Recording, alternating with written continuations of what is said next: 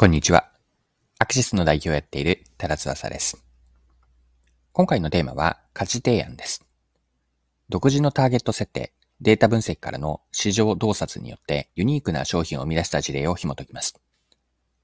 お客さんを理解することによって、非連続なジャンプを使って価値提案につなげる秘訣、こんな話ができればと思います。よかったら最後までぜひお付き合いください。よろしくお願いします。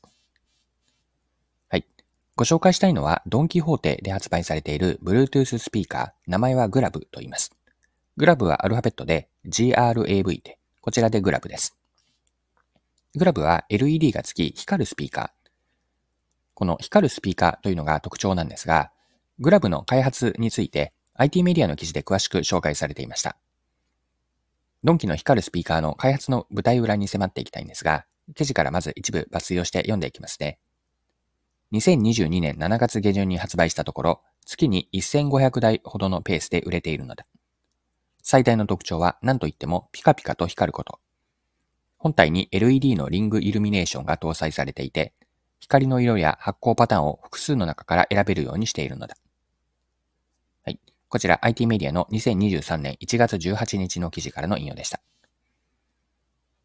光るスピーカーグラブを開発したのは、埼玉市に拠点を置くアズマという会社です。長年ドンキなどのプライベート商品を手掛けている会社さんです。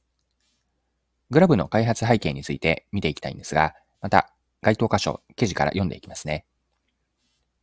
コロナ禍になって密を避ける行動をしなければいけなくなった。しかし、たまには仲間だけで盛り上がりたい。そんな時にイルミネーションがピカピカ光るスピーカーがあれば盛り上がるのではないか。マイルドヤンキーとパリピを掛け合わせて商品のターゲットをマイルドパリピと定義したのだ。キャッチーなネーミングをつけたわけだが、なんとなく思いついたわけではない。東の小川社長は野村総合研究所が発表したデータに注目した。家庭の収入はどうなると思いますか？という質問に対し、悪くなると答えた人を見ると、2015年は30%、2018年は24%まで減少していたが、2021年には33%に。また、生活に満足していると答えたのは2021年で78%。この数値は調査を始めてから最も高い。さらに商品を購入する際にピンとくるというノリで決める感覚消費派が増えていることも伺えた。はい、以上が記事です。で今の記事の中にあった開発の流れを整理しておきたいんですが、ターゲット顧客をマイルドパリピに設定したと。で、家庭の収入は悪くなる景況感になりつつも、生活には満足しているという外部定量データで、これを確認し、また、同じデータからなんですが、商品を買うときにピンとくるかどうか、この感覚で決める人が増えているというのも外部定量データから見出しました。このように買ってほしい人を定めて見込み客の行動や心理、置かれている環境からも理解しようとしたわけです。個人的な感覚だけで終わらず、まあ、データも使っていると。ここ開発で面白いなと、興味深いと思ったところです。ターゲット顧客を設定した後に、売り手目線に再び戻って、では自分たちはどんな商品でどのような価値を提案するのか、この発想に切り替えたと、このように見て取ったんですが、えっと、該当箇所ですね。また、記事から読みますね。このデータを受けて小川さんは次のような仮説を立てた。新型コロナの感染が広がって多くの人が家の中で自粛を余儀なくされた。時間的な余裕が生まれた中で充実感を見出そうとする人が増えるの、増えているのでは。であれば、クラブごっこができるスピーカーが受けるのではないかと考えて開発を進めていったのだ。もちろん、マイルドパリピ向けてである。はい、ここまでが記事です。まドンキはこういう商品が受け入れられるのではと仮説を進めていって、まあ、商品化につなげていったと。はい。以上が光るスピーカーグラブの、まあ、開発の話だったんですが、一旦ここまでの内容をまとめておきましょう。ドンキの光るスピーカー、名前はグラブというんですが、グラブは LED リングイルミネーションが搭載されていて、光の色や発光パターンを選択できるというユニークなスピーカーです。開発会社はアズマというところなんですが、アズマではマイルドパリピというターゲット顧客を設定し、外部定量データを用いて市場分析し、家庭収入の悪化や感覚消費派の増加を確認しました。こうした市場分析をもとに自粛生活中の充実感を追求するマイルドパリピ向けにクラブごっこが楽しめるようなスピーカー、グラブの開発が進められました。はい。では、ここまでが前半のパートにあたるんですが、後半のパートでは、このドンキの光るスピーカー、グラブから学べることについて掘り下げていきましょう。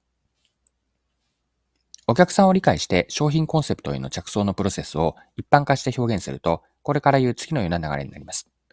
まずはターゲットとなるお客さんを設定すると。向き合うお客さんは誰かです。次に、お客さんの中で、あるいは、その置かれた環境で起こっている事象を新しい現実として理解すると。現状把握から新しい問題やその課題感、お客さんが抱えている課題感ですね。これらを見つけて、その中に新たなニーズを見出します。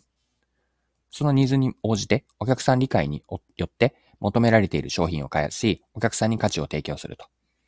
これがお客さんを理解しての商品コンセプトに落としていく一般的な流れになります。ターゲットとするお客さんをまずは決めて、自分なりの見立てや解釈も入れながら、お客さんにとって、そして自分たちのビジネスにとって何を意味するのかを掘り下げていくんです。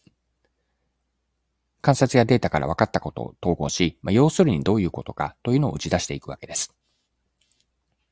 グラブの開発事例が教えてくれるのは、顧客理解から商品企画、コンセプト立案、マーケティングと、あとは顧客戦略にするために、まあ、どこで、どこかで一度うん、ジャンプアップをするという重要性なんですね。ここで言っているジャンプとは非連続な転換点を指しているんですが、データや事実に対して、まあ、時には大胆な解釈も加えて膨らませて、一気にこうジャンプをして引き上げるようなイメージなんです。お客さんから、まあ、そうそうこれが欲しかったとか、ここまでやってくれたんだというような驚きを生むためには、お客さんからの直接の要望やクレームにただ答えるだけでは十分ではないんですよね。非連続なジャンプを入れることによって、把握した顧客理解から価値提案やアクションに転換できるんです。